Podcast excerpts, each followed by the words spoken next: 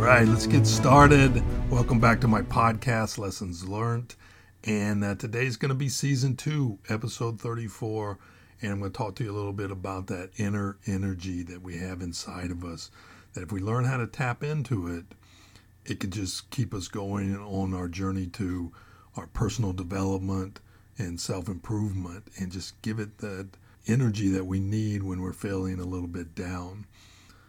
So before we get started, like always, like, comment, follow. Sign up for my email list, get my monthly newsletters. Uh, it'll be going out next week. And let's get going. So, tapping into inner energy is going to be essential in your journey to personal improvement. And you can do all the right things, but not see improvement. And I, have experienced that, and you might have experienced it too. And for example, you're verbalizing these positive affirmations and visualizing your future daily, yet you don't feel that you're really improving, don't feel that it's coming true. And something's holding you back. And that could be that it's your heart. It could be that your heart is closed. And when your heart is closed, you're blocking that inner energy. So almost everything that you do externally or internally requires energy.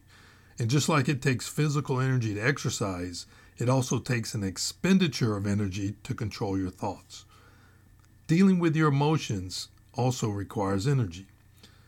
So just getting through the day asserts a lot of energy, and it can be exhausting. And I'm sure that you have experienced times when you just don't feel like you have much energy. I know I do. I get drained. And if you feel low on physical energy, you can rest, you can eat a healthy meal, and that will recharge you. Unfortunately, food will not supply you with the energy if you are mentally and emotionally drained. But where does that energy come from? It comes from inside you.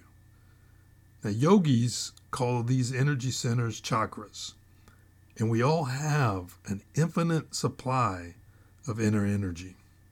So, have you ever been in love? You know, those first days of a relationship, they just fill you with physical and emotional energy. You feel like you can take on the world. And the same thing happens when you start a new project. You don't even think about eating or sleeping. That infinite energy that comes from within you just keeps you going. Now, conversely, if that relationship ends after a few months, you lose that energy. You become sad, you become depressed. Much of the energy that you do have is spent on trying to figure out what went wrong. And you don't eat much and you spend way too much time in bed. So, where'd that energy go? It didn't go anywhere. It's still inside you, but you've blocked it. By closing your mind and your heart, you've blocked the flow of energy inside you. You need to learn to open your heart to tap into that inner energy now, have you seen people who seem to have an unlimited supply of energy? You know, I see these people all day, and they're they're in their 80s, and they just they're working, they're on their feet all day, and they just go go go, and they're always happy and they're always productive. These are the positive, glass half full people. But in contrast, I know a lot of people like this that don't have any energy, and you might know some too. They're always complaining and they hardly have ever have anything positive to say.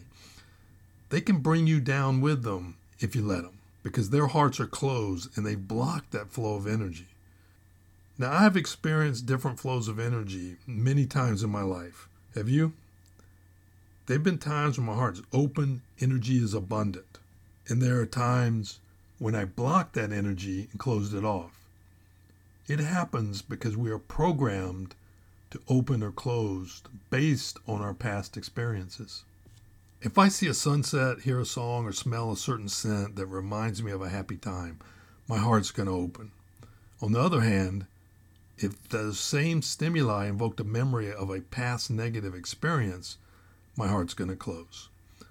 So, by learning to keep your heart open, you can let go of that past. You can keep that energy flowing. And this energy comes from within your being, it is in there all the time.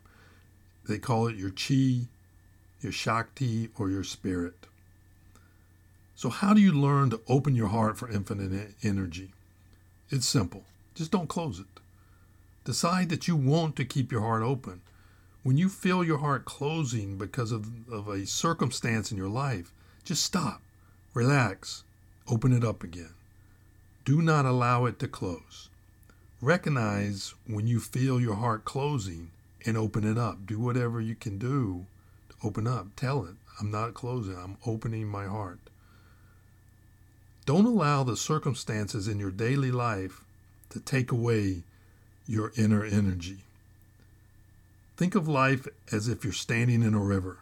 Life flows all around you, experiences happen, but they're only experiences. And just like water, they keep going, ever changing. Life is a series of experiences that happens to us every day. They're always changing. The river water flows around you. It touches you and then it's gone. Those same water molecules don't come back. Different ones flow behind it. In life, we experience circumstances and then they're gone. And experiences only stay if we hang on to them and don't let them go.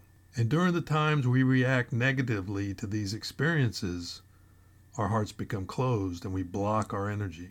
Decide what matters more an open heart and infinite energy, or hanging on to negativity. So keep your heart open and let all things happen. Experience them and let them go. Well, I hope you guys enjoyed this. Once again, don't forget to like, comment, follow, sign up for my email list. And most importantly, don't forget to get on board because this train is moving on. You can get on, you can get off, but the train keeps moving on. We're going to the top of the mountain. I'll see you in the next episode.